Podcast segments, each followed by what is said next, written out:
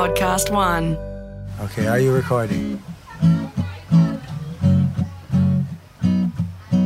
G'day and welcome along to episode one hundred fifteen of the Howie Games, Part A.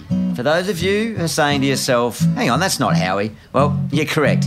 This is Adam Gilchrist here, and for this week, I have ambushed the podcast.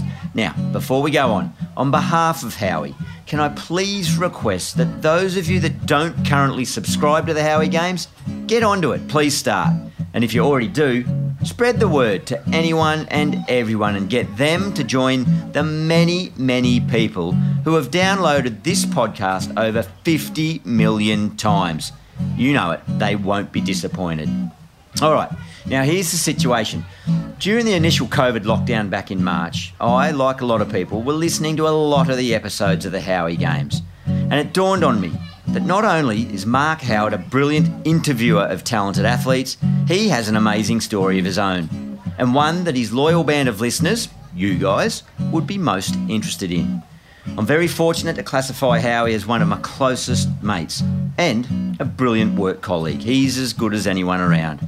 But I sense that so many people who listen in each week feel they also relate to him, his style, his infectious personality, and you'd love to learn more about him. Well, he was reluctant, such is his nature. But after a few discussions and learning that there were thousands of emails requesting his story, once I found that out, I finally sat him down on the other side of the microphone. It's full, it's down the ground, it goes as far as the fence! India, incredible! Rishabh Pant is the star! India win the test, they win the series, and they win the hearts and minds of cricket fans all around the world. Test cricket's heart is beating hard, it's beating true. One of the most incredible sporting performances ever seen on Australian soil. They were down, they were out, and India have risen. And they have held on to the Border Gavaskar Trophy in a truly epic Test series. Howie talks passionately about his many escapades travelling to exotic locations around the world as a younger man, from chasing the perfect wave in Papua New Guinea to hiding from gorillas in the jungle, the gun-carrying kind, whilst tracking down a family of gorillas, the animal kind. He recalls standing on the terraces amongst drug-fuelled football supporters in South America to paying a week's wages for four beers in Monaco just to impress some ladies. There's a dramatic moment where he thought his life was about to end, balanced out by an emotional reaction when he simply hears his son and daughter's voices, truly reflecting how dearly he values family. So you search and try to find, but you don't know where to go. So many thoughts flood through your mind. You're confused and want to know. Mystery, what is to be? So much more than meets the eye. Listen to me, time is your key. You will find out by and by. Howie has an inspirational philosophy to professional life, which continues to fuel a lifelong adventure away from work. So here it is, an amazing story of a man who simply through his curiosity of other people's journeys has allowed us to feel a part of that journey and more so to be inspired. Here is the story of Mark, the Guru, Howie Howard. So when you search and then you find and know just where to go, and thoughts that once used to cloud your mind, you see clearly and now you know. Mystery, what is to be, revealed in King Selassie I. Come on children, trot with me, we want to reach Mount Sinai. Righto, Howie. I did touch on this at the start of the player profile. I've got to say, tremendous honour for me to be able to do this. And I'm, I'm nervous because I seriously feel like I've got to try to accurately represent the wishes and the interests of your many million subscribers and listeners out there and how far mm-hmm. widely your podcast has reached. Uh, and, and all credit to you for that. So I'm trying to represent them in doing this, but there has been a huge, as you know, uh, and the people that help you produce this, there's been a lot of interest in learning more about you. It has. And so I know you're the most humble, self-deprecating person that never looks for the limelight ever. So you're going to have to go against the grain a bit here. And how, it is against the grain. Yeah, well, how are you feeling about it? Just being on the other side of the mic. I'll be completely honest with you. It's it's not you, you get to where you are in life by playing a certain way. So this is like you having to go out and be Chris Tavares rather than Adam Gilchrist. Like, it's the opposite of what I would normally do. I'm looking forward to it, but I also I, no, I'm really looking forward to it. The thing that is in my mind a little bit is we've spent eight summers together. Mm. So I was thinking about this this morning. Apart from my family, you probably know the current me as yep. well as anyone, which is reassuring yet also slightly concerning because you know what makes me tick, so you know what questions to ask. The second thing that I'm a little concerned about is I'm used to it being done a certain way. And mm. I know what works making a good podcast. Now, I have to hand that responsibility but over it, to you. So people say to me, oh, sometimes, you know, who hasn't been a good guest on your show? And I always look at it, if the episode's not that good, it's my fault, not the guests. Mm. So without, makes me more nervous. Without putting any extra pressure on you, Guru, if this episode absolutely stinks it up, it's your fault, not mine. Well, mate, I, I, I, thanks for that. Yeah, really relaxed. Can we turn the aircon back on now? I'm just starting to beat up here. Well, but, that's uh, how well we know each other, because I know you like a cold room to commentate in, and it drives me round the twist because I sit there shivering in a big bash game and you like it cold. That's how well we know each other. Yeah, well, but I feel a sense of immense responsibility and pride to be able to take over such a strong brand that you have built and created. And congrats, uh, twenty twenty, yep. the year that has uh, given so much grief to so many people, but number one sports podcast or, or most downloaded podcast? The number one sports podcast in Australia. And you know the funny thing yeah. about that? When we Brilliant. started this show, and we started this show and I was in this very hotel, the Grand Hyatt. Yep. I met you downstairs because you're staying in your sort of flash hotel oh, where I'm on, in the, the lower key. Come on, mate. Tell you what, this is not bad. So the very first episode was released was you, which we can talk yep. about. But the very first episode I recorded was the great Dennis Cometti. Mm. And I had to meet him in the same reception and he brought me up here and he sat down and away we went, which was four years ago now. And I remember I was having a surf that morning thinking, what am I going to call this show? And I was like, well, I probably need my name in it so people can identify it as me. And it was sort of half between the Olympic Games, half between the Hunger Games, and I went to Howie Games. If there's one thing I'd change about the podcast, it's the name. And Dennis really? was like, Dennis was like, yeah, not sure about the name. um, but he he was the first guest of what oh, I think yeah. I'll be sort of one hundred fifteen. So it's funny to be doing it in the same hotel yeah. um, with the man that launched it as the first episode. And I probably owe you a royalty check or two along the way. Well, we might have to find out how you do monetize it. I remember you way back saying, I don't know how you monetize this yeah. stuff, but but but that probably tells me the intention with which you went into it was, is so genuine, and, and you have a you have a desire. Well, I, I wasn't going to go straight to this, but but now that we're yep. we're there, about the intentions of, of why the podcast came about, and it wasn't about, oh, there's a commercial opportunity there. And no. I don't see that you as that in any facet of life that you, you have. And sometimes, that sometimes to my wife's frustration. yeah, yeah, yeah, probably. But uh, you know, by the time this comes out, it'll probably have been a, a week or two weeks or three weeks. But when we spoke in a, a recent Big Bash game, yep, rain came down. Yep. Usman Khawaja, wonderful talent, wonderful cricketer. Yep. But uh, extraordinary talent and speaks so eloquently, but openly and honestly on air to us, doesn't he? And that's such a uh, an asset that we mm. have as broadcasters to do that. Rain came down, what would typically be a time when viewers will flick the channels or walk out of the room to go and grab their cup of tea or their beer or whatever they're doing. You very quickly got the producer to get Usman up and yep. we did that interview with him and we chatted. I'm guessing, I don't know, it might have been four or five minutes, might have been ten minutes. It yeah. felt like longer. It just felt so engaging, and the response and the feedback has been extraordinary. Why I bring that up is because I sat there and you drove that interview, and a, a whole number of reasons.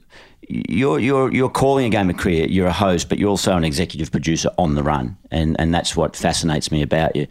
But you asked those questions, and I'd never seen you more engaged in listening to the answer. And it didn't look like your mind's ticking to the next question. It was purely locked into Usman. And that that shows me that, yes, in T V you want to keep people watching for ratings and, and that's what all the execs love, but But you also have a mind at what do the people, if I'm going to keep people here watching me, what do they want to hear? Yeah. And then you go to the next level and it turns into a real one-on-one personal conversation. How, did you, is that learned? Have you always been aware of that, or is it, it's just, you're just interested? Oh, I'm interested. I'm interested. I think when I started travelling, I met all these amazing people that were just way more interesting than me. So the best way to find out about them in the world was to ask questions. So Aussie is a prime example last night. Yeah. Aussie's answers I found so from the heart and hit a chord with me that I was, at that stage, it could have been a podcast. I was completely yeah. in the moment listening to him. We'll, we'll play some of it here. Are you sure? I'm in control of this podcast, well, right? So I'll little, decide what I, content goes I, in. I put a little pause in. You've seen some of my great cock-ups on air, so I'm concerned about what you can put in. But nah, you're right, we will. With with Uzi, he, he just talked about gratitude. Yeah. And I'm thinking to myself at that stage, imagine the effect this is having on people at home listening to this after a tough twenty twenty where I've in the maelstrom of a B B L game with you and Huss and mm. people talking to me left, right and centre. If it's striking a chord with me, I reckon this will be striking a chord with the yeah. with the audience. So well done to Uzi for being so open and honest and probably giving us all a little bit, bit of perspective. That, you know, that was the second of January after what's been a really tough year. He just talked about the fact he was grateful that he could just go out for a coffee when a lot of people couldn't. Probably three things I really live by is, you know, trust, um, you know, as a as a Muslim in God's plan, um, as someone who believes in God, as, there's a plan that's got to happen. Um, I try to stay really patient. Uh, it's really hard in this world and everything you do to stay patient and not to want everything now, now, now, whether that's runs, whether that's wins, whether that's anything in life. I try to stay really patient. And probably the most important thing for me, it's, it's gratitude, um, making sure that when things aren't going well, and even when things aren't going well, I'm really grateful for all the blessings I have. You know, I live, we live in a beautiful country here in Australia. Um, every day we're blessed. Um, I've got a beautiful wife. I've got a beautiful family. I've got a beautiful little child now. Um, there's a lot of things in life Um, that I can be grateful for, even just the food on the table. I love a coffee, so I'm grateful that I can go out and actually get a coffee every day, because there's plenty of people out there who can't can't even do that. So um, I try to break it down and try to, you know, really really stay in the moment as much as I can, because um, whether you're playing cricket or your life, it can be quite difficult to do that, I feel. It really engaged with me, and and it yeah. seemed to with the audience as well, which is cool, because a rain delay is normally the audience is turning off and you're showing yeah. highlights of the nineteen eighty-three World Cup final between England and Australia, really, aren't you? Yeah, no, absolutely. And it, I go back to the point, it, I think your engagement and the genuineness of it, and, and, and be it this podcast or that interview, it, it's a genuine reason for starting, not with an end result in mind. But you mentioned travel. And, and and part of what formulates your mindset and interest in other people is is that travel. And I know it's something that you really value and as, as life's journey. And we have spent a lot of time sitting around, particularly this year, without darting around all the yeah. all the cities, Jeez, having coffees and having breakfast. We've had a lot of breakfast. But uh, it's a fascinating story. And, and and through your podcasts and interviews, you drop little snippets to people. Oh, yeah, I've been there. I'd, oh, you should go there. So – the travel bug, where was that born from, and what what was it that wanted you to sort of just break free and, and, and fly the world? We could go into a six-parter about yeah, this. It's funny. Again, could. people perceive Usman Khawaja as a certain way. Once you are on television, people perceive you as a certain way, and in some ways that is me, but like you're seen as a cricketer. You are so much more than a cricketer. I'm seen as a sports commentator. I hope there's more to me than that. Yep. So, so cut a long story short, I grew up in, we moved around a lot as as uh, kids. I probably went to, I, I went to a lot of different primary schools. My sister went to like twelve different primary mm. schools or something. We were in the country. I had no interest in knowing what was happening in the world. What and, what did the Eagle do, the dad? Well, Your he dad, was, what a, was he? Yeah, the Eagle was an engineer. Mm. Um, a trained engineer, very different to me. Love him to bits, but he's very analytical. He's always planning, which is the opposite to me. Yeah. I like to just sort of let things roll yeah. along a little bit, which caused a lot of friction between us when I was going through school, because mm-hmm. my sister was, you know, she got ninety-nine point nine four. She was one of those wow. kids, and I was at cricket training and, you know, not studying basically. Mm. So so she's the Steve Smith in preparation in year twelve. Yep. And I'm the Ian Botham who doesn't want to go in the nets. And that wasn't gelling with my father yeah. um, because he thought to succeed you need to be Steve Smith because yeah. that's the prep he'd seen. So, yeah, he, he was an engineer, very analytical man. Um, uh, met my mum who was born in England, came out here as a ten-pound pom.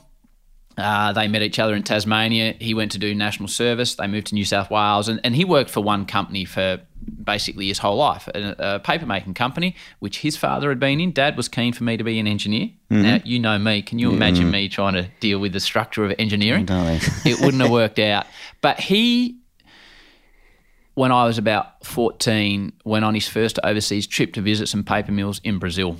Yep. And I didn't have any interest in the world or people, and he came home and he bought me a Brazilian soccer shirt and he showed me photos of him on a boat on the edge of the Amazon. And I just looked at these photos. I was living in a little place called Tyres, a tiny town outside of Traralgon in Latrobe Valley mm. in Victoria, very small country area, probably pretty limited views of the world. And I looked at these photos of the Amazon and I was like, wow, imagine seeing that. Yeah. Imagine. And I don't think I made it. It didn't click to me there that that's what I wanted to do, see the world. Might have got to year eleven or year twelve, and I was on a train coming back from a family holiday to Melbourne, and I saw these four or five guys and girls that looked like they were having the time of their life, and they had what were backpacks yeah. beside them on the train. I was like, wow, I wonder what they're doing. And I'm a naturally shy person, but I was just fascinated. So I actually went up as a seventeen-year-old and asked them where they were from, and they started telling me they were travelling around the world. And I was like, how much does that cost? And they're like, oh, you know, we do it on about fifteen dollars a day. And I was like, well, how does that even work? And they told me about hostels and the Lonely Planet and yep. this this group of travelling people that see the world on bugger all money. And at that stage I was like, right, that's me. Um, I'd seen the photos of Brazil. I'd seen that people could do it like that. I had no idea how to do it, but that was my focus during the whole of uni, was to get through uni and the day it finished, save enough money at Rebel Sport, which we talk yeah. about in the, um, the profile, in the profile, and hit the road. What was your first? What was the first landing point on these travels? You know, if you get your old original passport out, what's yeah. got the first stamp on it? Well, I was I was going to go during uni, and I was all set to go solo. And funnily enough, there's a, a travel centre in Croydon that specialised in South America. And I was like, right, well, that's Brazil. So I'll go and talk to this bloke. And he's like, oh, man, you're going to have the time of your life. There's going to be girls everywhere. I'm like, oh, but hang on, just, just steady on, hang on here, guru. Like, I'm twenty-one. I'm a very sheltered operator. I, I just like to go and see the Amazon, to be honest with you. Yeah. Um, and I was telling a mate about this Timmy Harris, who came from a tiny country town called Dumbalk North. Uh, he'd never been out of Victoria. I'd never been out of Australia. We got on this plane to Buenos Aires in Argentina in, it was my dad's birthday, so it was the third of March nineteen ninety-five, thinking this is the world's greatest laugh here. Yeah. We'll get off, the language will be a bit tricky, away we go. No return ticket, just no, we let's had, see so where we, it goes. We had our, we had our Aerolíneas Argentinas, uh, Dutch K L M, so it finished flying home in Amsterdam in exactly one year's time. So I had right. a year to get so to twelve Amsterdam. Months. Yeah, yeah. We, had, we had a year to get to Amsterdam, which didn't quite work out. No. So we, we're flying to Buenos Aires and we get off there and we're like, ah, we don't speak any Spanish. I didn't even say si or no. Like I could not say a word of Spanish. And we've just been told, old Grahamie from the Croydon Travel Centre had said, now boys, once he's talking about the girls and whatever else he was into in South America, was be careful at the major airports, because the cab drivers, with the greatest respect, can be a bit shifty, so negotiate your fare, right? Negotiate your fare so you don't get ripped off. So we're like, right, we know we need pesos. What's the exchange rate? We get off the plane. This shouldn't be too bad. And we go through customs and there's like one hundred fifty Spanish-speaking cab drivers that have just seen two blokes with brand new backpacks and brand new hiking boots on, like, I was twenty-one. I looked probably fourteen. Timmy yeah. was the same. They're like, there's some easy pesos in these two gringos. The gringos. See, hola gringo, como está? So we get this cab driver and we negotiate hard, hard, hard. And we're like, Timmy, mate, we're smashing. We're the gurus here. Don't worry about this. We got a good price on this trip into Buenos Aires. So we jump in. We're pumped with the deal. And we go, we, it's probably from Jorge Azese Airport into the centre of Buenos Aires. I don't know, it's half an hour. And you got to think, Gil, like Timmy's never been out of this small country town and yeah. it's just people everywhere and noise. It's like it's a big, big city, all in a foreign language. And we get halfway there and I think, oh. Halfway to the hotel. Halfway to the hotel. And I'm like, Timmy. He's like, mate, what's wrong? I said, oh, mate, we've left our bags. Uh-oh. on the travel back escalator. oh, back so, at the airport. Back at the airport. Just... so we're so focused on getting a good price that we left our frickin' bags on the travelator. So we had to explain this to old mate Jose in Spanish about, mate, we need to go back to the airport. He's like, como? Como? Which means, what, como? Como, gringo? Aeroporto? We're like, si, si, claro. So we go back to the airport, petrified our bags had been lifted. Yeah. They were there. So then we go back to the same cab driver. So it cost us about four times the average price because we were going back and forth. So that was, mate, that was my introduction to overseas travel. But for the first month, it was ninety-five, no one spoke any English at all, mm. even in Buenos Aires. So the first Spanish phrase I learned was tenedor de libre, tenedor de libre, which is all you can eat, because we were hitting up the all you can eats.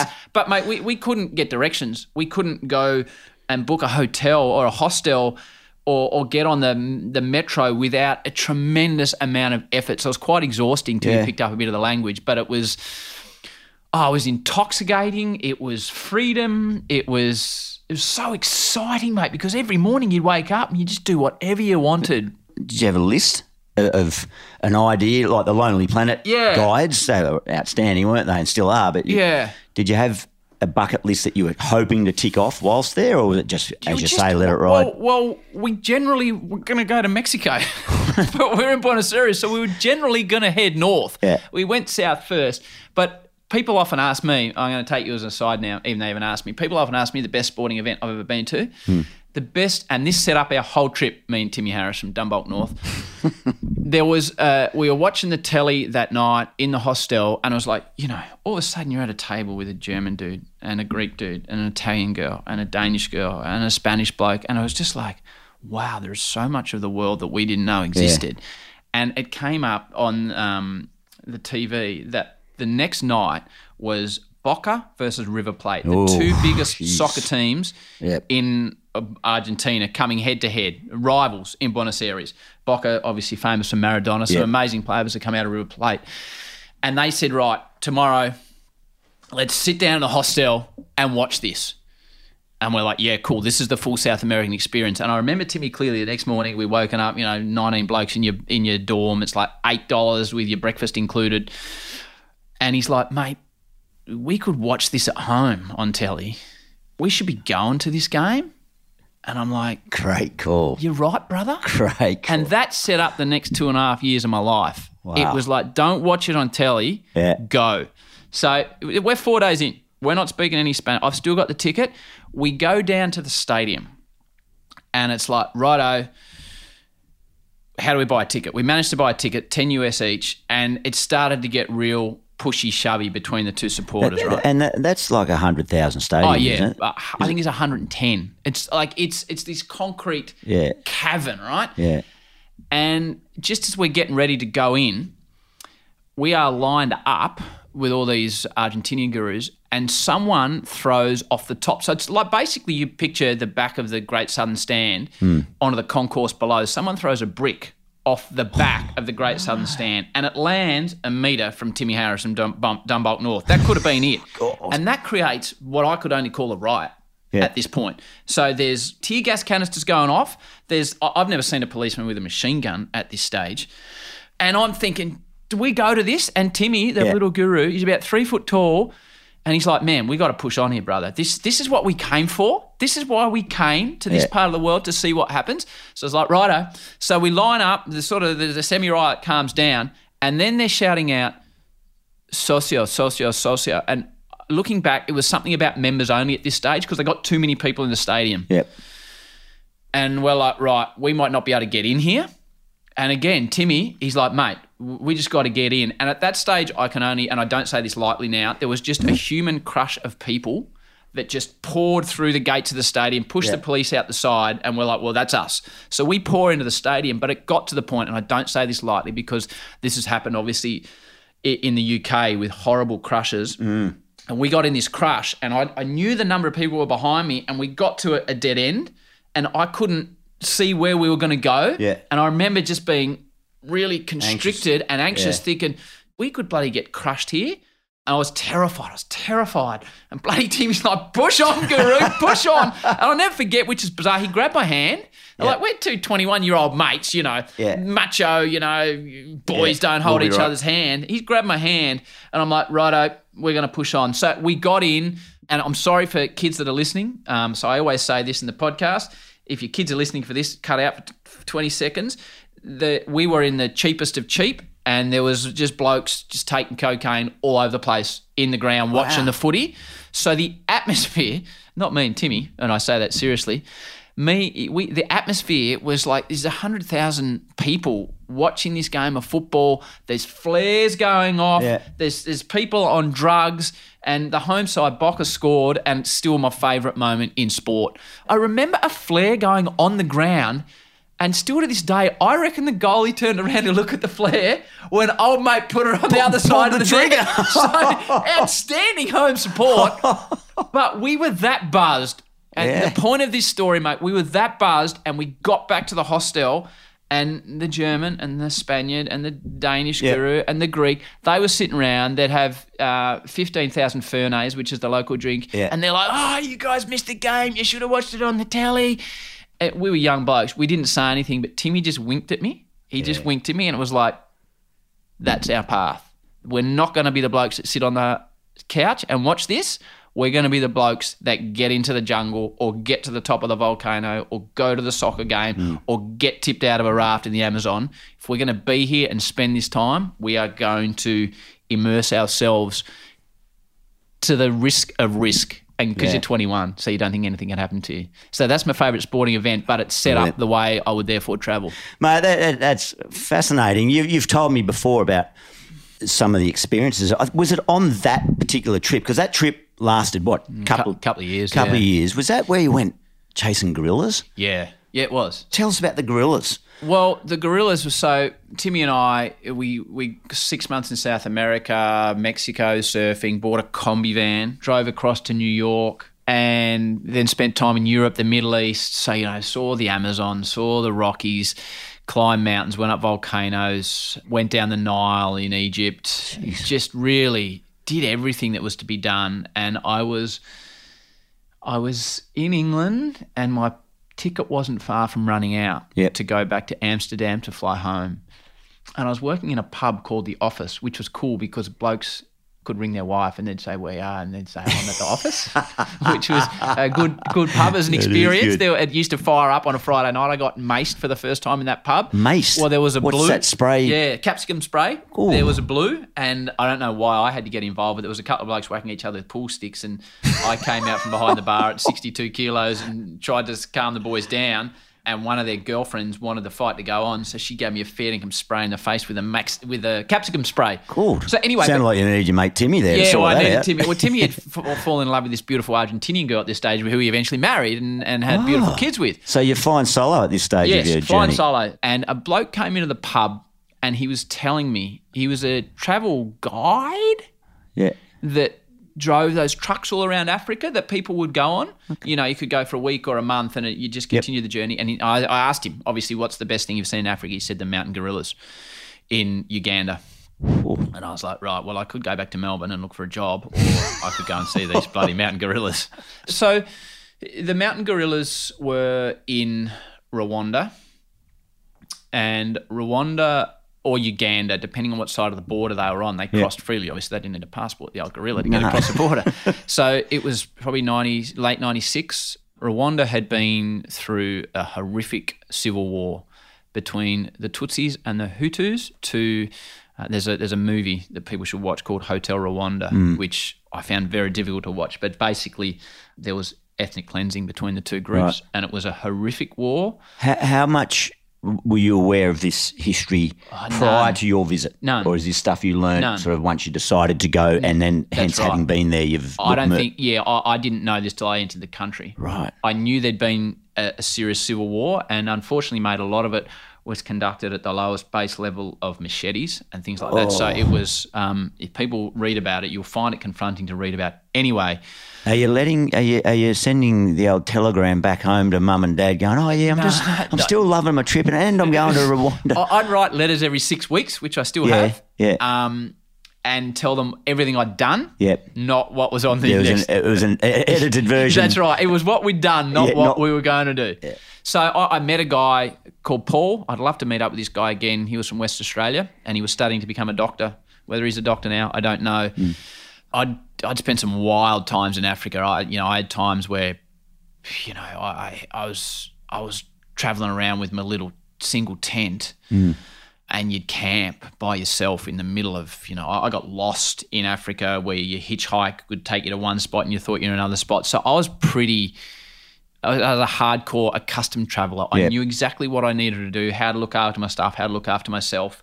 Been so, in any situations where you really feared for your safety, like genuinely feared for your safety? After. Later on. Not before right, at this yeah, stage. Yep. So we get to the hostel, we go to Kampala, the capital of Uganda, and then we're told, yep, this, you need to go down to the Rwanda border, that's where the gorillas are. And we get there and we go to the hostel and they're, people are only there to see the mountain gorillas at this stage. And the hostel's like, mate, you're unlucky because the gorillas in Rwanda at the moment, Rwanda's a war zone, coming out of war, and everyone, and this comes back to Timmy, everyone's like, oh, righto. And mm. I'm like, man, I've spent six months getting here. I've got some serious adventures to get to this yeah. point. And I said clear to this poor bloke, mate, there's got to be a way we can see these gorillas. Taking Timmy's lead from two years ago, let's go to the Rwandan border and see what will happen. So we get to the Rwandan border. They're like, no, nah, the border is closed because of what's happening in the country. And I'd learned a fair bit about Africa at this stage. So in the with the greatest possible respect, is there any instant visa pay, if a visa fee I can pay now to get an instant visa to come into your country? Mm. And nice. uh, the bloke's like, well, in fact, there is. Yeah. The instant visa fee is one hundred US dollars for you and one hundred US dollars for your friend. And Paul's looking at me, shaking my head, and I'm going, yes, man, this is what yeah. we're doing. So we hand and we get we get into Rwanda without a stamp in our passport from memory. We go to the capital, Kigali. And it was it was really difficult to see, mate, because there was so many people and so many kids missing limbs. Right. Um, it was it was you know the, the country had been ravaged. Um, we we found our way to the town next to the national park. You need to see to go to the gorillas, but there's no tourists there because the tourists aren't allowed in to yeah. see these gorillas. So we meet a guy. In fact, what happened? I was taking a photo of the Rwandan flag atop uh, a, a municipal building, mm-hmm. and the, a, an army bloke came over with a big A K forty-seven in French, and I had enough Spanish at this stage to understand some French, and he's saying, you can't take a photo of that, you cannot take a photo of that, and I'm like, I'm really apologetic, but then he's like, what are you doing here? And I said, oh, we're trying to see the gorillas. He said, come to the army barracks tomorrow morning. So we went to the army barracks the next morning, and they say, we, we go on patrols up where the gorillas are to stop the gorillas, not G O R, right. G U E R, to the, stop the, the gorillas coming gorillas. across from the Congo. That's right. So if you want to come with us the next morning, you need to meet us here, and it's two hundred US for each of you. Now, I wanted to do this with my kids two years ago, and I think it's three thousand US a person now. Um, it was two hundred US at that stage. So we get there the next morning. But, that, like, but, but that's a uh, that's a pretty big decision. I mean, there's a difference between sitting in the youth hostel yeah. or going to River Plate Stadium yeah. to watch the game compared to going up into basically a war-torn region. Yeah. But you're fearless, mate, because you, you've for the last two years you've looked after yourself in yeah. the most extreme circumstances. You've you've got away from pickpockets that have been trying to do a number on you. You've met all these people. You've you've been in situations where you were genuinely fearful and you've got through them. Yeah. So it's like you're going out to bat. You've done it. Yeah. You've done it. So you have confidence in yourself at this point that yeah, sure. you can see a way through it. So we go there the next morning, and it was the most, oh, what can you say, apart from the birth of your kids, the most beautiful eight hours of my life. Pure um, nature. Yeah, oh, mate, we, we go up there and they said to us, all right, if any of the gorillas, G U E, yep. come, they'll be shooting. Jump on the ground. If we see the actual gorillas, G O R, mm. you can't look in the eye, jump on the ground. So my basic instructions were, if you see a gorilla of any form, hit the deck. Jump on the ground. Pretty simple to follow. So we follow these French soldiers up, and it's pouring rain. It was a pretty hard hike, and me and Paul, we go up, and it's we're probably about four hours in, and you don't know. You don't know if you're going to see the gorillas. It's mm. not like the zoo where you pay and mm. off you go. So we get up and and then they start to really slow down and just hand signals, and they're saying, this is the nest where they nested last night. And you can see all the grass flattened yeah. down. And, and I'm peeking at this stage, and they're like, within half an hour, we should see the gorillas. Is it deep? Tropical oh, yeah. jungle, it's, it's jungle, really thick, it's dense jungle, like yeah. snakes and spiders and mud and what you would picture thick, tropical, yeah. out of control jungle, following what they explained to me were, were nature paths of, of animal paths, basically. Yep. So then, it, it's hard to describe with the right level of um, adjective. So, so we get to this clearing, and they all just sit down on the ground. I'm like, oh, shit. So I sit down on the ground, and this little baby gorilla that's the size of a koala just comes trotting out of the forest. No like he way. just trots out, and he's all fluffy, and he's got these big eyes, and you're like, Jesus. And then the silverback comes over to see what's going on, and you don't, you, mate, you can't understand how big these buggers are. Like, they've got arms like, you know, I've got big arms, Gil, but they're got, and, and, and that was a flex then too. They got serious. Like, how, how far away from them? Well, at this point, the, the silverback is about fifteen metres away, right? And he sort of grabs the little bloke round the neck and pulls yep. him in. And it's like the movies, like what you see with King Kong. So he's got the little fella under his arm and yep. he just... goes like that on his chest with one arm, and that's the point where you make no eye contact. You see, you've got to be submissive, and I'm shitting myself. And you're just looking at the mud, and you can. You, I could hear him breathing, so I don't know how oh. close he got, and you can hear him tapping his chest, and then he's obviously, okay, this is okay, and so he moves off, and then the rest of the fourteen or fifteen troop come out, the mums come out, yeah. and they said, whatever you do, you cannot approach the gorillas, but the gorillas may approach you. And, I, mate, I got a couple of photos yeah. of that Paul took over my shoulder mm. and me, long hair, soaked, and the gorillas just a metre away from me. And the little ones would come up and, like, almost poke you. Like, they, they would touch, they'd poke you, and then they'd run back off to their mum as if to say, oh, look what I did, look yeah. what I did. So we had one hour up there, and it was the most magical one hour of travelling I've ever done before the kids came, because then you see it through their yeah. eyes and things become more magical. So it was, and we went that night, and there was, when when we tried to get back out of the country, we left through a, a different entry point, and I didn't have a stamp in my passport, so that was in the back of my mind the whole time, is, are we going to get problems when we try and leave? And the bloke was in a really isolated post from memory. This is sort of twenty-five years ago now, yeah. so... from what I remember, he said, well, there's not tourists here unless they've got a certain, you know, the, the W H O and, yeah. and UNICEF and stuff were in there. And he said, well, you're not you're not with the aid organisation. And I said, oh, mate, the bloke at the border two days ago said the border's now open. And this bloke's like in this way out outpost. He's like, oh, right, well, no one's told me that. Okay, well, I guess I'll see a few more tourists. And I'm like, well, I guess you probably will, Guru. And then we scooted back to Uganda. God, and we went back to the same hostel. And everyone's like, hey, you can't see the gorillas. And again, we didn't sit there holding court, but I just looked at this bloke and said, mm. we did it. We did it. We did it. So um, I hope those gorillas are okay. Uh, they've yeah. been through a lot up there, and the population is dwindling. I'd love oh. to. I love my kids to see it. We'll, we'll move towards a bit of career stuff. Oh, but one mate, last, I'd rather one talk last about question. Traveling. No, I'd like to, and I think everyone would like to know a bit of the background of, the, of your, your, your broadcasting career, but just... the footnote to that that travel component, where was the bit where you feared for your life, if that's indeed the description, because you said it happened later. So I'd hitchhiked down from a place called Baitbridge in Zimbabwe. I was going to Joburg, and I'd met a guy, Antoni Wildenboer, who lived in um, Durban, who surfed. And I was like, right, yeah, I'm going to go down Durban. And go surfing with him.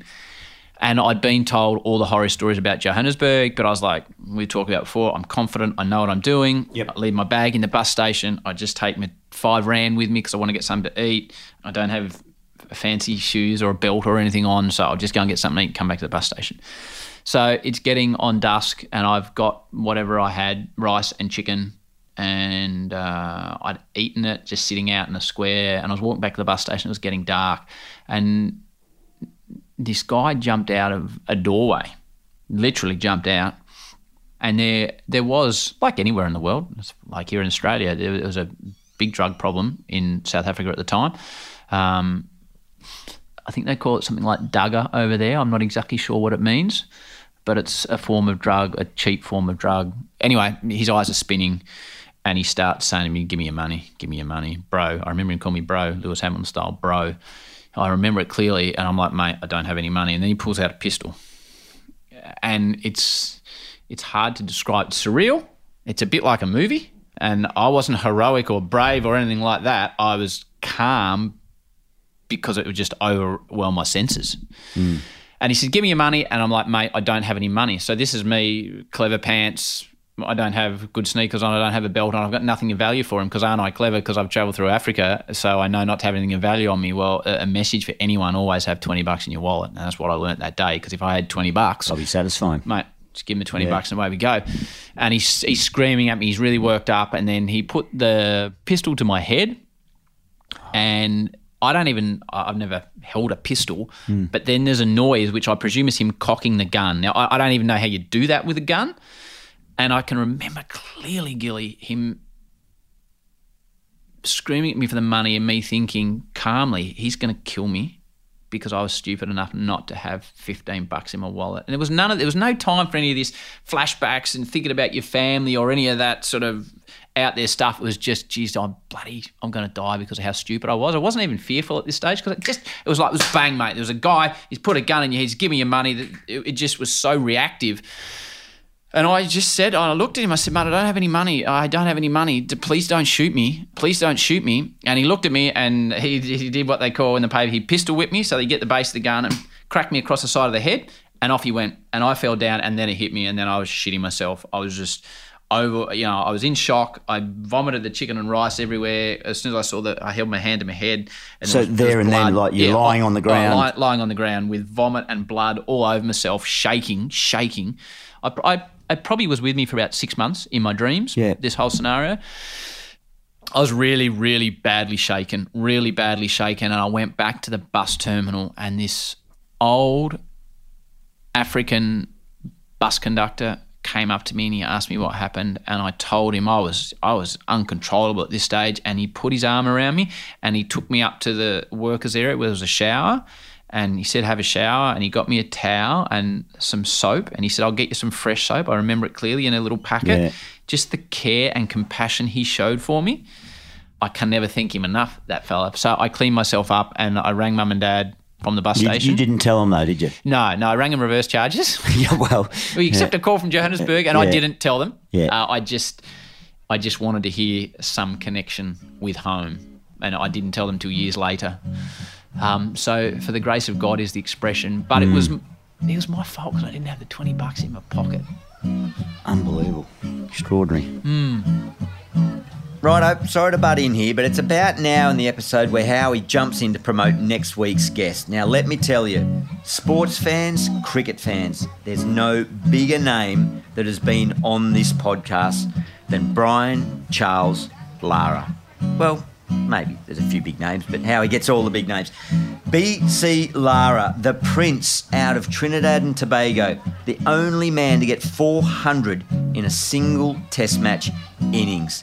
He played at the back end of one of the great West Indian eras and then pretty much had to shoulder the burden of carrying that new era forward into the future. He's a man that loves his golf, he loves his cricket, and he definitely loves his family. And coming from the Caribbean, it's fair to say he loves a party. Yeah, well, I come from a family of uh, eleven, seven boys and four girls. We had eleven? Yeah, I can see the look in your eyes. We had our own cricket team. Wow! Yeah, and um, three-bedroom house in a village uh, about twenty-five minutes outside a city called uh, Cantaro Village, Santa Cruz. And um, I spent uh, most of my early life uh, running around people's properties, stealing oranges, mangoes, and huh. uh, doing all these things that little boys do. Um, but it's very special. I mean, if you look at it, you know, I'm in a bedroom with six, six boys. You know, we're having fun. West Indies playing Australia in Australia, nineteen seventy-six. And we're all there with our little transistor radio, listening to the game at ten o'clock at night. You know, Dad pushes the door and everybody goes into a little bit of a snore. Everybody's asleep until we can hear his radio in his room listening to the same match. So, I mean, it was great fun just being a young kid in such a big family. So that's Brian Lara. Keep an eye out for him, episode one hundred sixteen next week on the Howie Games. Let's get back to the guru. You, you mentioned you went to uni. Yeah. Eventually. Yeah, yeah. Uh, doing what? I, so I went before I travelled. I did a Bachelor of Business in Sports Management at Deakin University, yep. which I thought would be all, you know, meeting sports people and learning about event management and, and, you know, just having fun. And it was economics and it was accounting and it was business law and it was boring. It was so boring and yeah. structured, and I didn't enjoy it, but I made sure I finished it.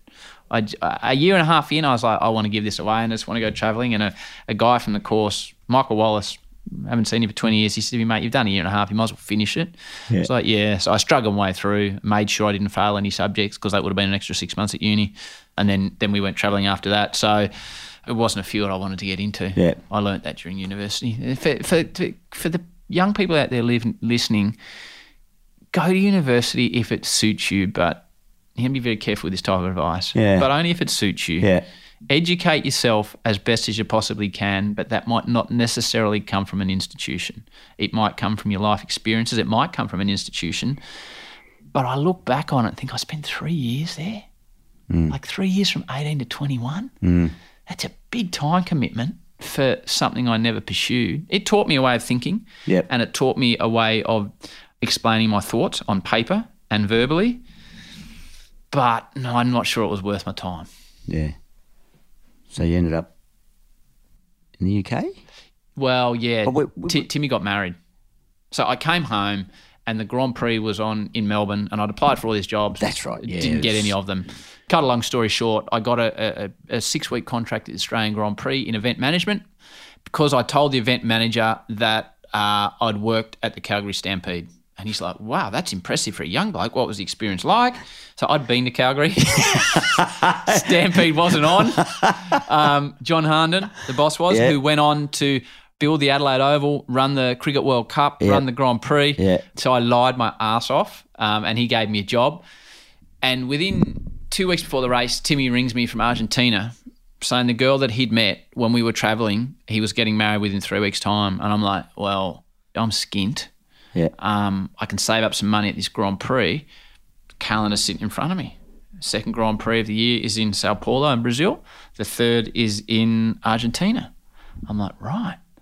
So when it arrives, I got I got a photo of me driving, I think it was Ralph Schumacher in a buggy with, I've got to show you one day, I got hair halfway down my back. So this is what your, your gig at the yeah. Aussie Grand Prix yeah. was just basically job, you just mate, go for and twelve yeah. bucks an hour and just sort of make yeah. the coffee and, you know, just help out where you can. So, you know, I'm driving Ralphie Schumacher around in a buggy. It could have been his first race. It probably was his first race. I got this outright. How they gave me a job, I'll never know.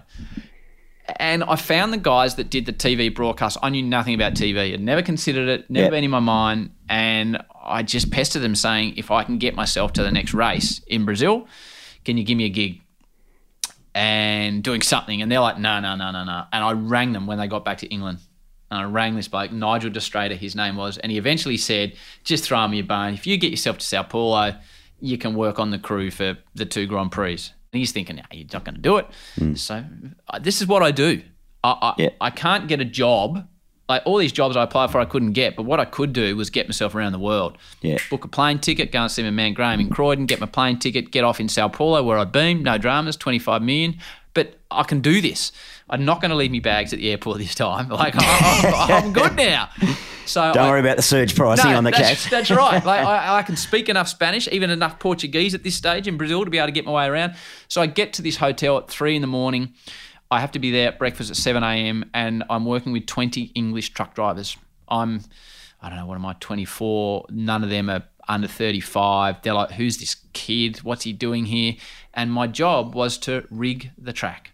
So, which means every, for those that don't, every what? camera is connected by yep. a basically a wire yep. that goes back to the broadcast studio, so the pictures work. So, mate, uh, it's a bloke that loves to travel, doesn't want a real job. All of a sudden, I'm out with these pommy blokes in the sun in Interlagos in Brazil, pulling camera cables around a track for the ninety. Oh, it's probably the ninety-eight Brazilian Grand Prix, I guess. So I do it and. And I worked my ring off yeah. and then we'd build the T V studio and then they said, right, I had five days off between races, went to Timmy's wedding. He married the beautiful Anna. Yeah. Met him back up at Argentina, rigged that Grand Prix. I'm thinking, this is pretty good. And then I went to Colombia for a, I hadn't been to Colombia when I was in South America. They owed me some money. So I rang Reverse Charges back to the U K. They said, the boys said you worked hard. If you can be at Monaco in five days' time, we'll give you a full-time job oh. as a rigger. So flew home, told mum and dad. Dad was filthy. Mum was in tears. He's yeah. like, what about your career? Yeah. Dad, well, I don't really have a career. He's mm. like, well, that's my point, son. Like, that's my point. Flew to... Didn't didn't have to find accommodation because it was twenty-five days on, five days off. So, mate, it was really cool. So you, you'd rig the Grand Prix. Yep. And I know how much you love Grand Prix racing. What was that like? You hadn't been to Monaco before? No, mate. I that had, must have been fascinating, rocking well, you there. I remember the second year I went there, uh, me and uh, Shawnee, one of the other boys, went out for a drink. Monaco's the only place where... It's not Friday, Saturday, Sunday. It's Thursday, Saturday, Sunday. Yeah, that's so right. Let people into the town on Friday. So yep. Thursday night, you could let your hair down. So, you know, the two international playboys uh, go out for a drink, and we met these two um, uh, local uh, ladies, and they're like, well, you've got to go to this club. So we go to this club, and we're thinking, you know, fantastic. And I bought a pot for each of us, what I would call a pot. It's probably not called a pot in Monaco. It wasn't a pot of Carlton. And I got the bill, and I'm trying to convert – Australian dollars into U K pounds into French francs, and I'm thinking, this can't be right. That this decimal like, point's in the wrong spot, like, isn't it? It's like three hundred twenty bucks. So anyway, and I was getting paid fifteen thousand pounds a year. And so, I, you know, before tax, I, I've blown three hundred twenty bucks on four beers, and these girls, I don't know, probably like David Coulthard or someone walked in, and they had like drunk two sips of their beer, eighty bucks a pop, and off they went. Ditched you. Off they went. So we drank their beers. So, so it was, we were going to all these yeah. amazing places, but, mate, it was it was twenty-five on, yep. five days off. You didn't have any time to spend your money, so that would go into a bank account in England, and you got thirty pounds a day per diem. But you had breakfast, lunch at the track, so it was only dinner. I was on my cereal, so that wasn't costing me much. Yeah. So you would you would have... At the five-day period, you'd have twenty days, you'd have six hundred quid, and I would just stay in the country I was in or go to a different country in Europe and just mm. go to a youth hostel and live it up for five days and yeah. then go back to the track. So you would miss every second actual race. That was your four days, five days off. But at the race, you're, you're on race. So say you're in um, Monaco, yeah. you build the T V village, and then my job was what's called a pole man, right? So this is before cameras... Uh, could just, you and me aren't technical, just beam signals back to the truck. Yeah. You used to have to have a connection cord between the camera, right, and the the a pole, which was like a, a like a a two meter long pole with a little sort of receiver. The microwaves must have fried my fried my brain. Yeah. Anyway, so I like would, a mini satellite, yeah, sort like of sending satellite. The message back. And my cameraman was Sten Stein, this Danish guru, right? Sten Stein, and he was quite your artistic operator. But out we were in the pits. Yep. So Shuey would come in for a pit stop, and he's the shot that you can see panning, zoop, and cutting to the tyre change, and then woof, off Shuey goes. But they were, they were refuelling at this stage as well. Yeah. So you had to have the full uh, the gear on so yeah. you didn't catch on fire. I saw Eddie Irvine's car catch on fire one day. Anyway, and I'd hold the pole to send the signal back. So we would be a metre from Michael Schumacher's pit stop. And it was, and that at that stage, I reckon it's a lot less now. The, the pit lane speed was one twenty then, one twenty clicks. So they were fanging in there. one twenty So as a poleman, you couldn't, you had to be right next to your man, because if he was on one side of the pit stop and you got on the other, your cord would stretch across the top of Shuey's car. This is like potential world disaster. Coat hanger him. Exactly. So. I, I did I did that, and my, my, my greatest memory of working on the Grand Prix is I upgraded from Sten Stein to Jean-Michel Tibi. Oh, now, he was your French mate. Cameraman. Now, he is exactly how he sounds. He is the most gorgeous-looking French man. Like, women would just throw roses at Jean-Michel Tibi in the street. Just for his and name. And we got to um, we got to the Hungarian Grand Prix in Budapest at the Hungaroring. He said, uh, the Skippy. Skippy? No, Skippy, we will do something different today. We will give the viewers around the world a real thrill. So I'm like, righto, Jean-Michel, what are we going to do? So everyone is clearing, and Jean-Michel is saying, no, Skippy, we will stay. I'm like, shit, man, this is... Uh... So then, like, the last mechanic goes off. Different time. Yeah. Different time. And he wanders up to ten metres in front of P one, the pole sitter, and P two. And then they they were about to go off and do their formation lap when everyone clears away. Mm. So everyone clears away. So they're about to start the formation lap. And we are standing ten metres in front of P one and P two. Was, I can't remember. It was probably Schumacher and Hakkinen, right? And then they drive past us to start the formation lap. So Schuey and Hakkinen, for example, are going past at seventy clicks. But old mate Mick Asalo, who's on P twenty-two, he's coming from two hundred metres back. He's roaring past us, right? And all I can remember hearing is the director say, get off that track, get off that track, get off that track, Jean-Michel. And the twenty-two and twenty-three, they're in yeah. third gear by yeah. the time they get past us. I couldn't see. I remember feeling the track freaking vibrate. Like it was vibrating up and down. My greatest experience in Formula One, Jean-Michel got carpeted for four races. He just said, back to Paris with you, Jean-Michel. You got in a four.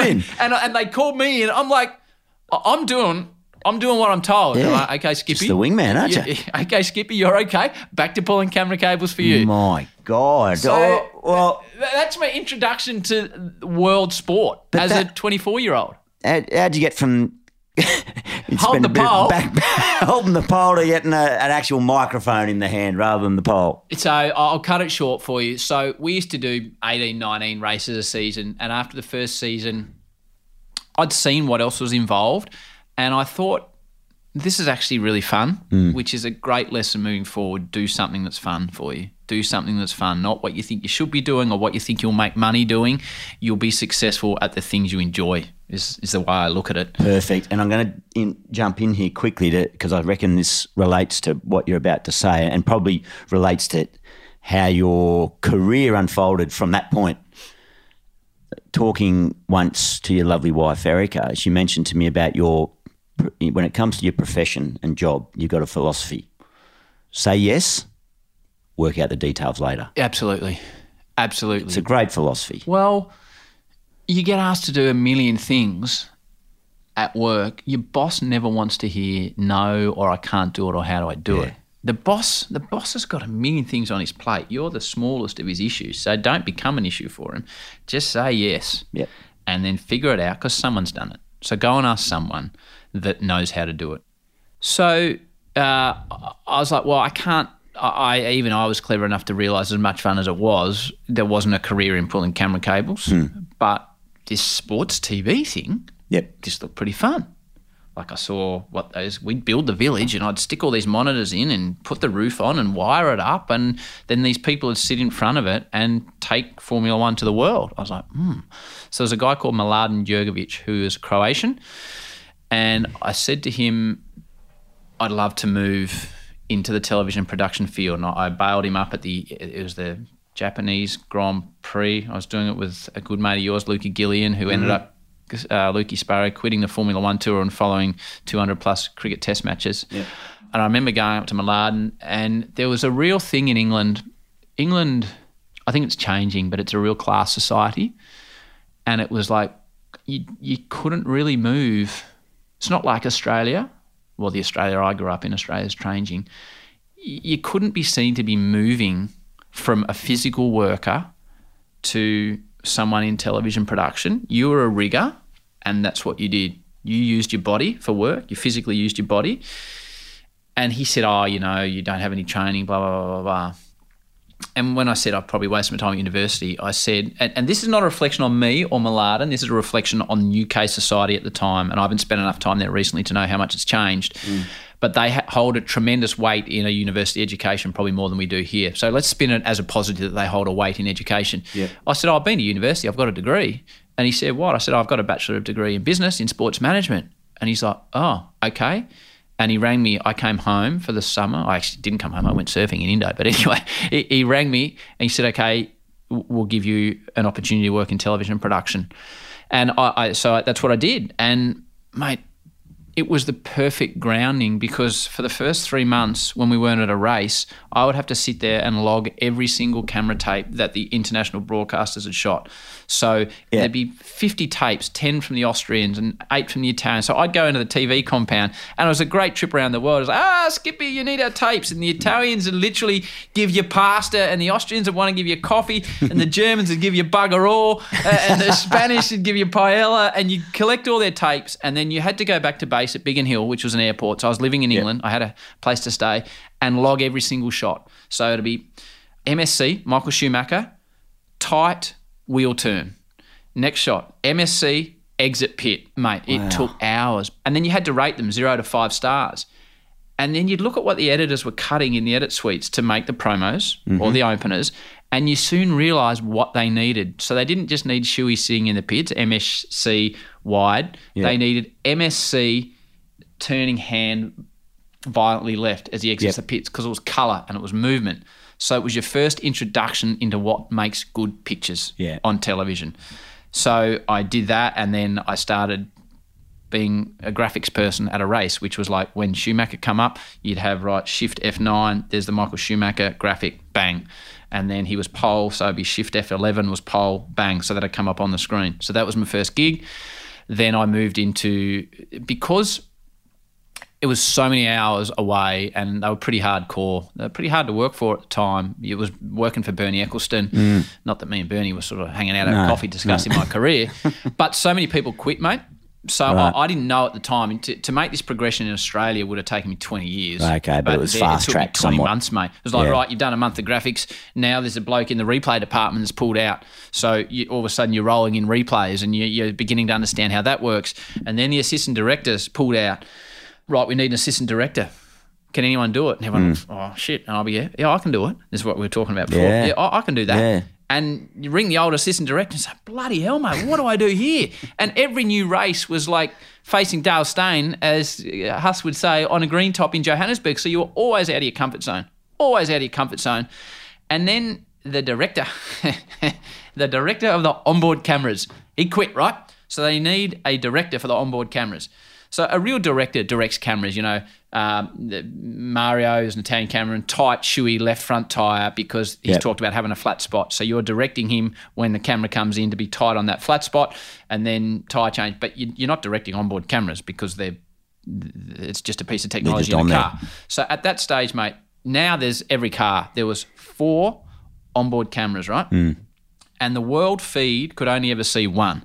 So, I, and I remember it clearly, it was your job to look at the four onboard cameras. So you'd have Schumacher, Hakkinen, Coulthard and a Lacey. So you're, in a, probably top you're in a truck four. and yeah. there's, there's four screens in front there's of you. There's four screens in front of you. You're constantly monitoring those. So you've got those four screens and you've got your output, right, yeah. of what you're sending out to the world.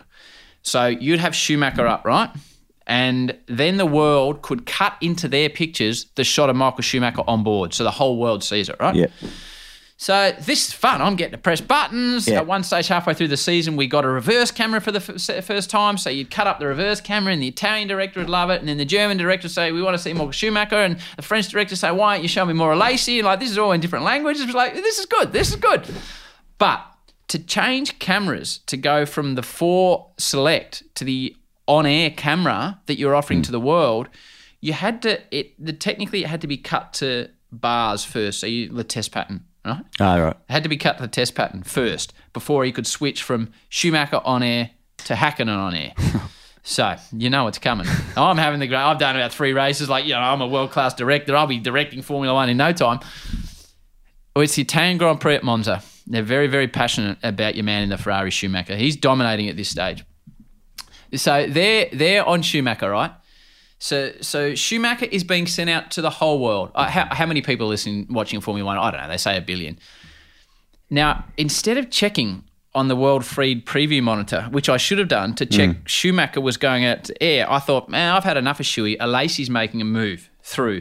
So all of a sudden, I send out bars to get from Schumacher to Lacey, but I don't realise the world is on my cut at that time. So I send bars to, to the, the whole world. So on everyone's T V screen at home, just that is watching Formula One, test pattern turns just up. a test pattern.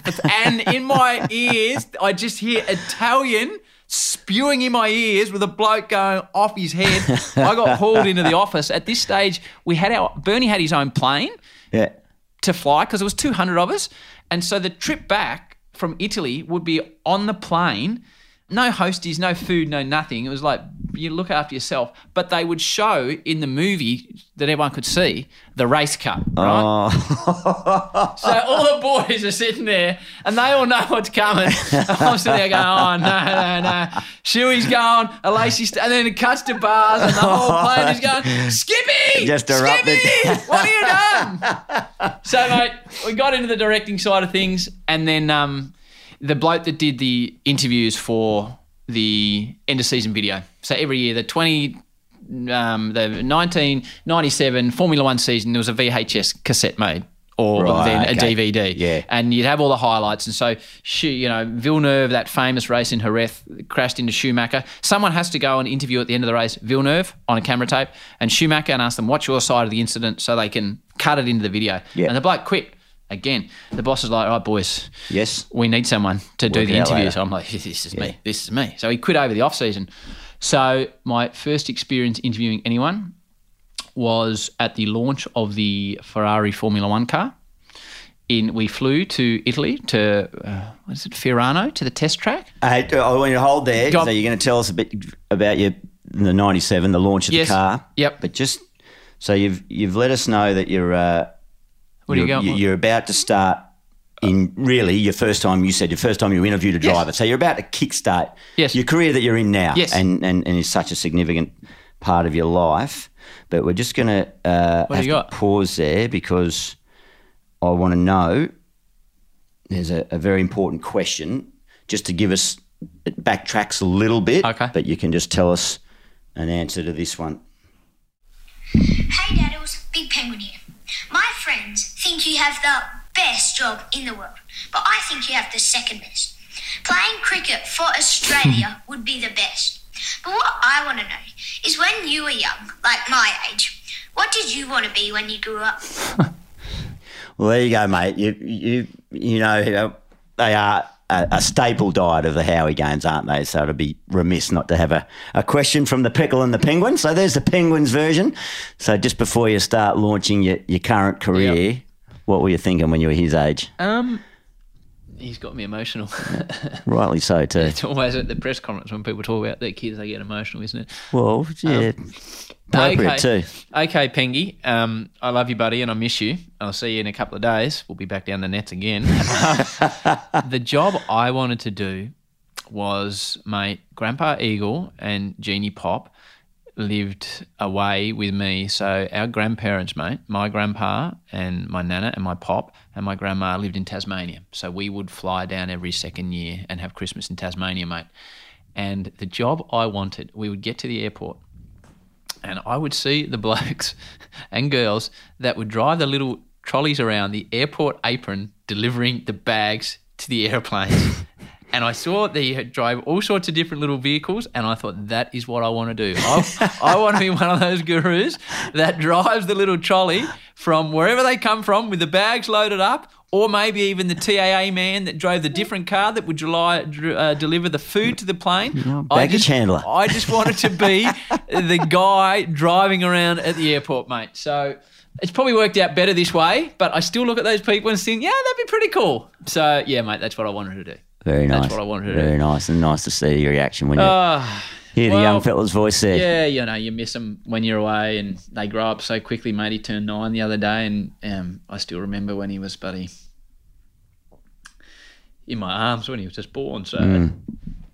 anyway, so we get to this big launch. Don't rush it. Because, Don't rush it. Yeah, because it's I nice. work, because I work for um, Bernie.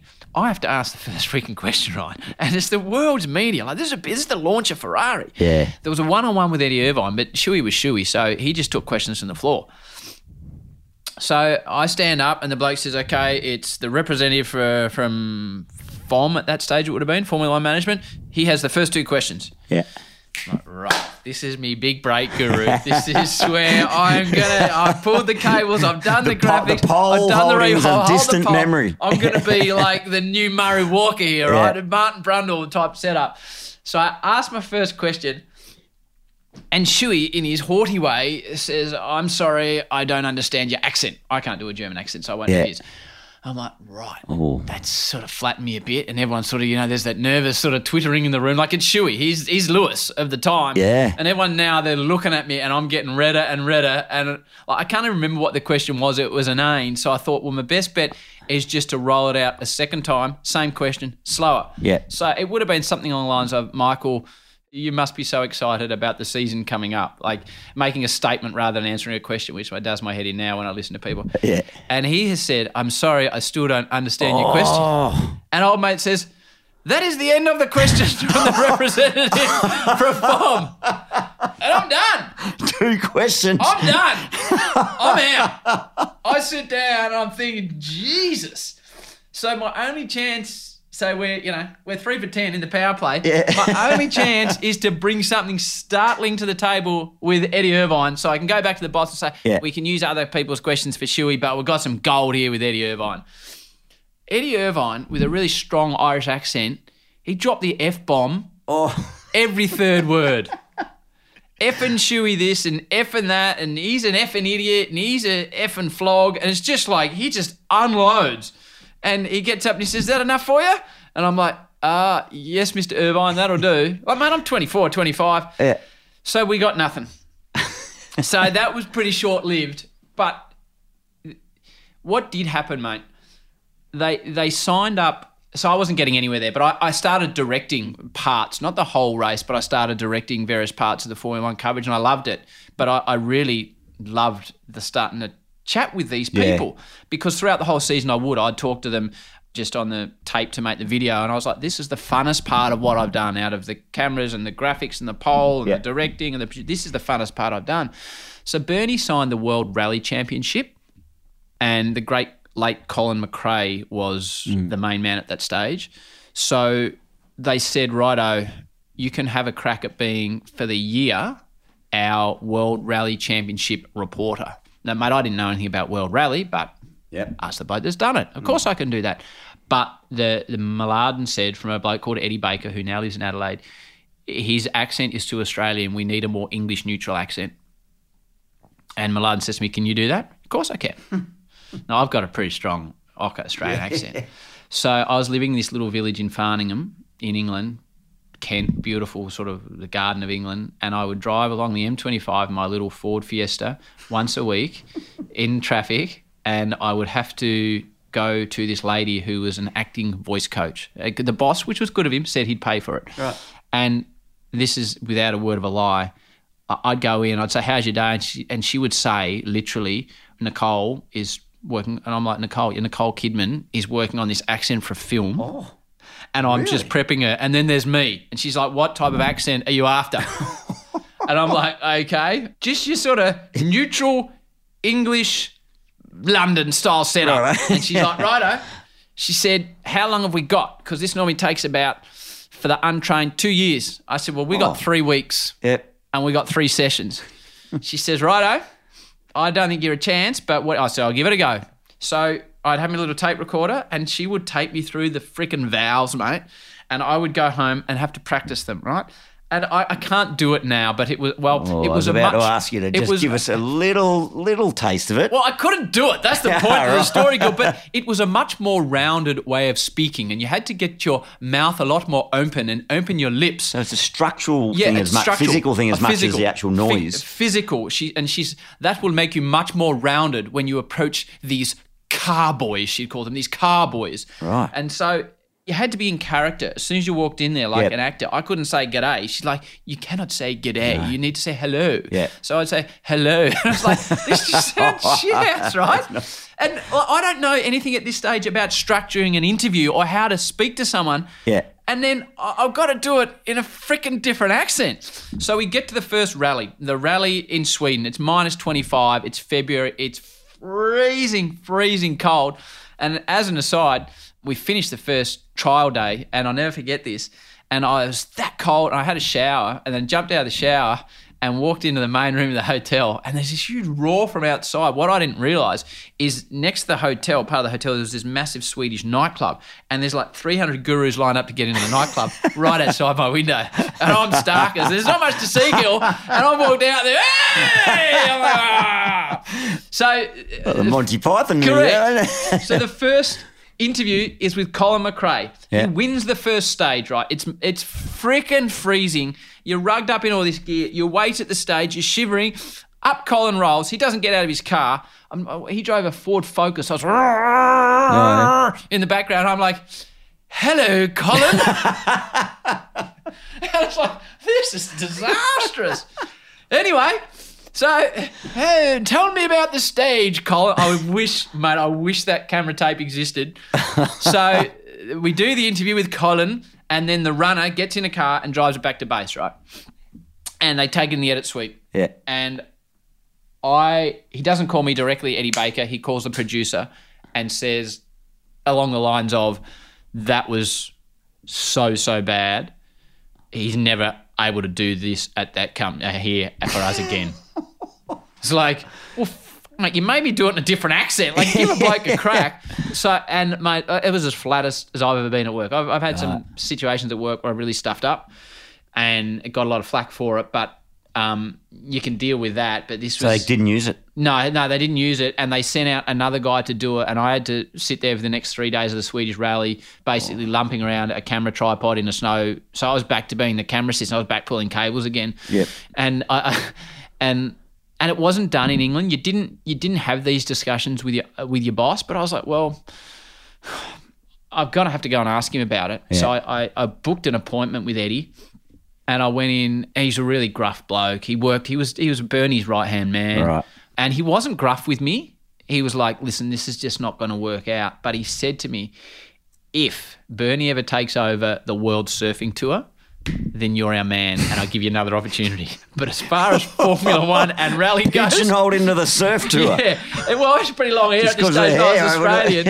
As far the board as shorts and the thongs might have been a giveaway too. As far as F one and rally go, you are not our man, and it did flatten me. It did yeah. flatten me because for the first time, I saw this job that was probably better than the baggage handler at Melbourne Airport. Like, it, it was, it was a bloody good gig. Yeah, you and had that. To me, which I've learnt since, no is not necessarily no, and your first roadblock, your first duck in Test cricket isn't the end of your Test career. Yeah. But at the time, yeah. I'm sure when you walk off, you think, I'm cooked here. It could be the end. It could be the end. Yeah. I walked off thinking this is the end. So I, I ended up getting through the season as a director, and then I, I realised that I wasn't going to be able to progress down a path that I, I didn't know anything about a year before, but all of a sudden seemed quite exciting to me. Yeah. Well, you come back here for the Sydney Olympics. That's what brought you back. Yeah, Sydney Olympics, where right. I worked as an assistant director on the volleyball with Dave Barham, who we worked right. with at Channel ten. Right. He was the executive producer, and he, we introduced ourselves. He said, do you know anything about volleyball? I said, no, nah, not a thing. And he said, oh, I said, what about you? He said, no, nah, nothing. But we had these American guys around us, and I just realised I had to pick it up. So within three days we were directing the Olympics. Did that all go smoothly? It with went the volleyball? Outstandingly, yeah, it went really well. And the so best, not the beach volleyball, no. not the stuff down on Bondi with no, uh, no, Kerry no. Potthas and No, and, no, this is next Cookie. To the basketball at um, Sydney Olympic Park. Yeah, right. And, mate, the best thing about it was we did a game. At t- I had mates that were working from six a.m. till midnight every night on the basketball. We had to do a game at ten, a game at midday, yep. and we were off by one thirty, and I had a volleyball pass, which I manufactured into an access all areas pass with various devious means, and saw every... every major event at that Sydney Olympics, yeah. whether it was Freeman or Thorpe or Hackett or Tadayana. I saw, saw the dream team. Oh, I was there at Freeman. I was three metres from the line next to all the massive press photographers. I've got a photo at home with Freeman's leg disappearing out of frame on my little camera that she'd already gone through the frame when I took the photo. So it was a great Olympics. But Dave, after that, saw that I, I could direct my way around, and I was keen, and he offered me a job. Did ten have the footy then or no, get it soon no, after? No, no. So he was at seven, mate, and and he said, listen, we need someone to work on sort of a production assistant on the football. Yeah. And at this stage I'd sent a few tapes of off-Broadway interviews with some Formula One drivers to a bloke called Murray Lomax, and he said, oh, we might be able to get you a gig on Channel ten on the V eight supercar coverage. Right. And I'm like, how good is this? I'm going to choose between footy or V eight supercars. And uh, and then Murray rang me and said, oh, mate, unfortunately, we've gone for a different direction. Darryl Beattie oh, yeah. has decided that this is a gig for him, who I went on to host MotoGP yeah. with for five years. So we're going to give that job to Darryl. I'm like, yeah, no worries. I ring Dave, I leave him a message. He rings him back. Uh, slight change here, mate. After thirty-five years of having the football, Channel seven's lost the football rights. So there's, there's no gig here either. So I went from two birds to none. Yeah. But he ended up getting me a job on a show called Channel seven Sports World with a bloke called Matty Weiss, who we still work with now. Yeah, yeah. That's the end of part A of the Howie story. Hope you're enjoying it. And for more of the Guru's journey, flick over to part B.